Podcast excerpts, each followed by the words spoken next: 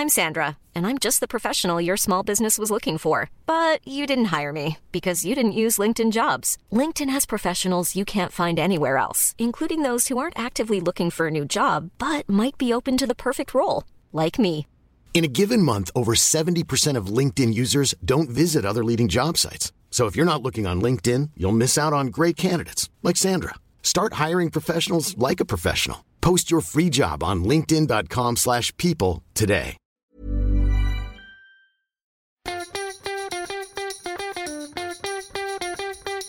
From Barangaroo Studios, the AusBiz COB is the key stuff you need to know about the day in business and finance. Well, hello, hello. You are listening to the COB podcast here at AusBiz. I am your host, David Scott, joined today on this April 19 by Annette Beecher. Annette, uh, look, after a four day long weekend, how is it uh, turning up to work today? Yeah, it, I, won't lie, it was a struggle. Four days are outstanding. We finally got some Sydney weather that didn't need snorkels and flippers, so that was certainly a bonus. And uh, yeah, a bit of a lukewarm offering from the US, so it, we're you're never quite sure. And of course, I I got into work today in about like three minutes. I thought there's nobody here to trade, but you know what? What a positive day we had. Yeah, that afterglow of that uh, break maybe still resonating, or maybe even the fact that uh, we've still got, of course, the Anzac Day long weekend next weekend. So maybe a few people parlaying into that. Oh, just a few people feet up. bridging that gap. Yeah, I'm. I'm, I'm chasing the weather from uh, from beautiful Port Victoria, where I was hanging out uh, over the weekend. Uh, yeah, it's some stellar days outside in Sydney, and, and aren't we uh, um, due it after what's been pretty uh, pretty average period of time? And uh, look, back to the markets, of course, and uh, yeah, closing at fresh three month highs today. Now, low volumes, you wouldn't expect anything other given True. the circumstances, but once again, it's a very familiar story. It's strength in commodity prices and a bit of the banks.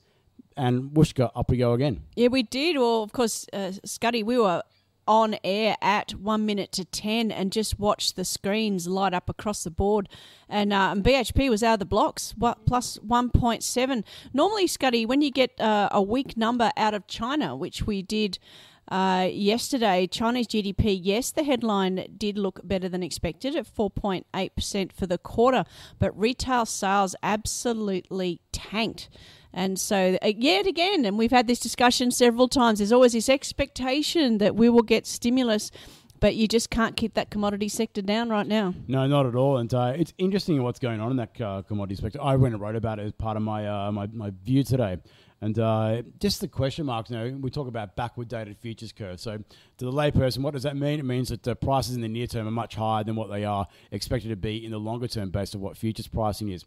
And uh, to me, it just, it's a big bet that uh, a lot of the disruption caused by the Russia conflict is going to be uh, short term in nature. And uh, look, as I pointed out in my view today, if you uh, if Russia is to go and cease all military operations right now and withdraw today, would they be welcomed back into the international community with open arms? Uh, I'm a bit sceptical, and supp- the supply side of the equation isn't in a position to go and respond in the uh, the near or medium So, uh, term. so dare we say that this uh, inflation in the commodity price space is transitory? Is that what you're saying, Scotty? Yeah, well, may, uh, look, potentially transitory, but I think it might be higher for longer. I, I, I do suspect that we might be looking at a bit of a, I won't say it's structural, but uh, the ability for just commodities to snap back and go and address some of these supply demand imbalances. The only way I can see really like you know, a sharp drop off in prices, like some of the futures curves are suggesting, is if you have like an almighty global recession. Now, who's to say that we we won't go into a downturn? Well, it, it is the 20, central banks might be doing their it, best, it, it is yeah. a, it is a 2020s, of course, and anything's possible. But uh, yeah, I just I think that maybe we're getting a little bit too complacent that this will be a short term uh, solution. I'm uh, I'm a little bit skeptical that it will probably be a bit longer than that. Anyway, alas, let's get back to some of the other great conversations that we had on the program today. Uh, yeah, David Lane from Ord Minnett, uh, very wide ranging conversation today. Yeah, we did. Sometimes he, he sticks to a theme, but uh, but I mean, this time round, let's face it, we're trying to get some nuggets from the US. We've got our own uh, quarterly reports coming up, which is interesting because. Uh, as we've just been discussing, those share prices are red hot in the resources space. We actually get Rio, BHP, South 32 reporting over the next couple of days, so we'll be keeping a beady eye on those. Yeah, and it's not just the miners that are releasing quarterlies at the moment as well. Also, some of those wealth managers, the wealth platforms are out. Hub24 was actually one of those today. Share price rocketing higher. Praemium also had an absolute stonking day, but Hub24, we thought that would be a pretty opportune time to go and see whether it was worthy for uh, the uh, portfolio here on the call. So today uh, we had uh, Andrew stepping in to go and fill the void of Koshi, who's enjoying a well-earned break. And he sat down with Gary Glover from Novus Capital and Mark Garner from Macro Capital to get their views as to whether Hub 24 is worthy as a candidate for the other portfolio. Take a listen. Yeah, I sort of it just feels like the stock is pretty highly priced here, but it is kicking the goals. So that's the positive. I just feel like this is the wrong. It's a tough market here for high growth at the moment, and the stock is, is trading under its 50-day moving average at the moment. But yeah, closer to $25 is probably, you know, a, a reasonable entry here.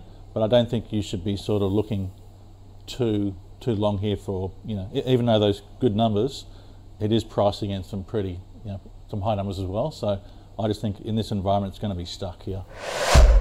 growth's not a it's not the most fantastic um, area to be in at the moment. I think the market's kind of going to provide you with some some con- pretty consistent headwinds for quite a while. Um, look, this this is a probably one of my favoured growth stocks. Um, this say zero ordinate sort of thing. Um, I've been trying to buy this on dips and expecting it to go far lower than it has, and it, it's held up fairly well.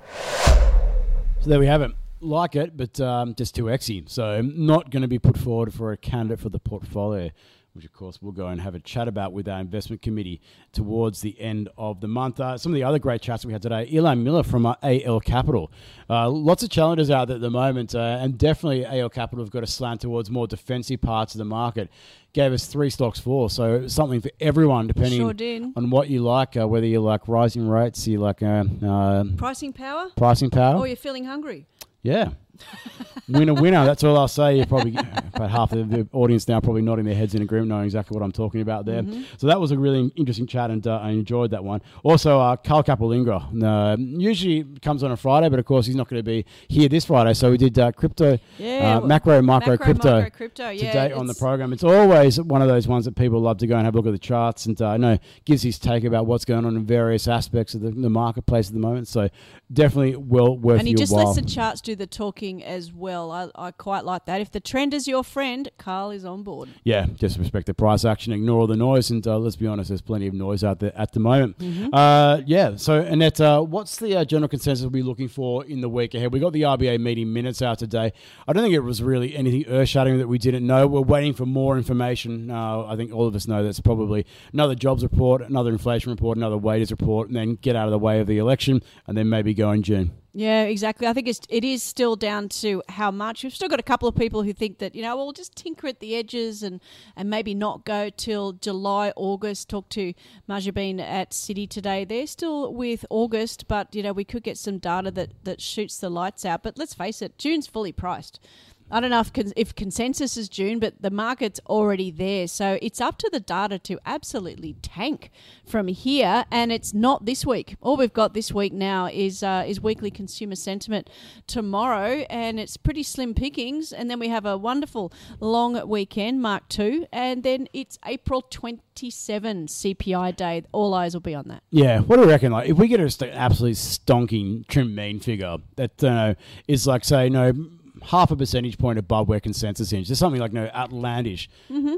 Surely that's going to be enough for the RBA to go like, okay, we've we've overstayed our welcome at ten basis points of the cash rate. It's time to get Well, moving. as as we all know, Scotty, when we certainly cover it live here on AusBiz, when it drops, when at the end of last year, when the CPI absolutely shot the lights out in October, it uh, signalled the abandonment of yield curve control. The markets absolutely smashed the RBA policy, so that could well happen this time around. Yeah, and inflation shocks have led to shock policy announcements. It's got to be. I remember when uh, we got to a very very weak figure. I think it was in early 2016, and that was enough to go and see the RBA going cut rates at the time by 50 basis points. So that was very very unusual for the time. So that figure, although they have gone and tweaked the uh, the way that it views inflation, uh, rather than uh, just wanting to see like a forecast there, they want to go and see it actually in the band.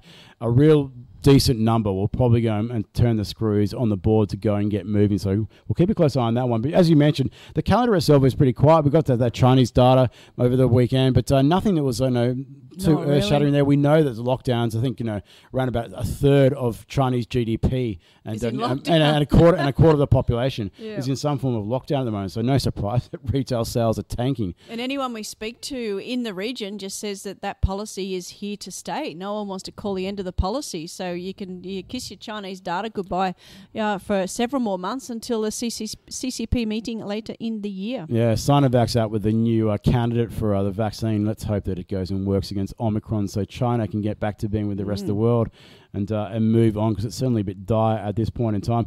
Which, uh, from a macro perspective, if, uh, if it's not going to be a lot on the radar today, uh, today or for the remainder of the week, it's probably going to be all about US earnings season. So getting some of the tech titans coming through this week. So that's going to be really interesting. Netflix, Yeah. bit of a bellwether for can stay at home trends last after the pandemic. And I think that's the poster child. Yeah, or just have kids like I have, and then you can just go and uh, no, be permanently on uh, Netflix Kids. Little baby bum is, uh, is doing the trick at the moment for my young one, but Oh, uh, yeah, that's uh, that's a good enough reason for uh, to go and, And pay I've got the price. I've got the teenage bracket, so they're they're certainly wearing. We've got the play market sewn up here. Yeah. So, yeah, a number of other names out there. Tesla as well is going to be interesting. Yep. And, of course, uh, speaking of Tesla, Elon Musk's uh, no, quest to go and take over Twitter. Who knows where that's going to go end up. But Yeah. uh, certainly... Uh, Sometimes we forget that Tesla's actually about producing cars. Do you think we'll get an update on cars or an update on whether he's taking over Twitter? Yeah, maybe some software uh, upgrades to go and allow for uh, for self driving mode and everything else, and then all the doomsdays that come out. Yeah, who knows? But uh, yeah, it's certainly you just need to, go and keep a track of what's going on. Grab the popcorn and put the feet up and watch that show. It's uh, it's worthy in itself. Well, look, we're not going to leave it there. Let's go and uh, wrap it. We'll see you bright and early tomorrow morning on air. We'll be at there eight thirty. Eight thirty.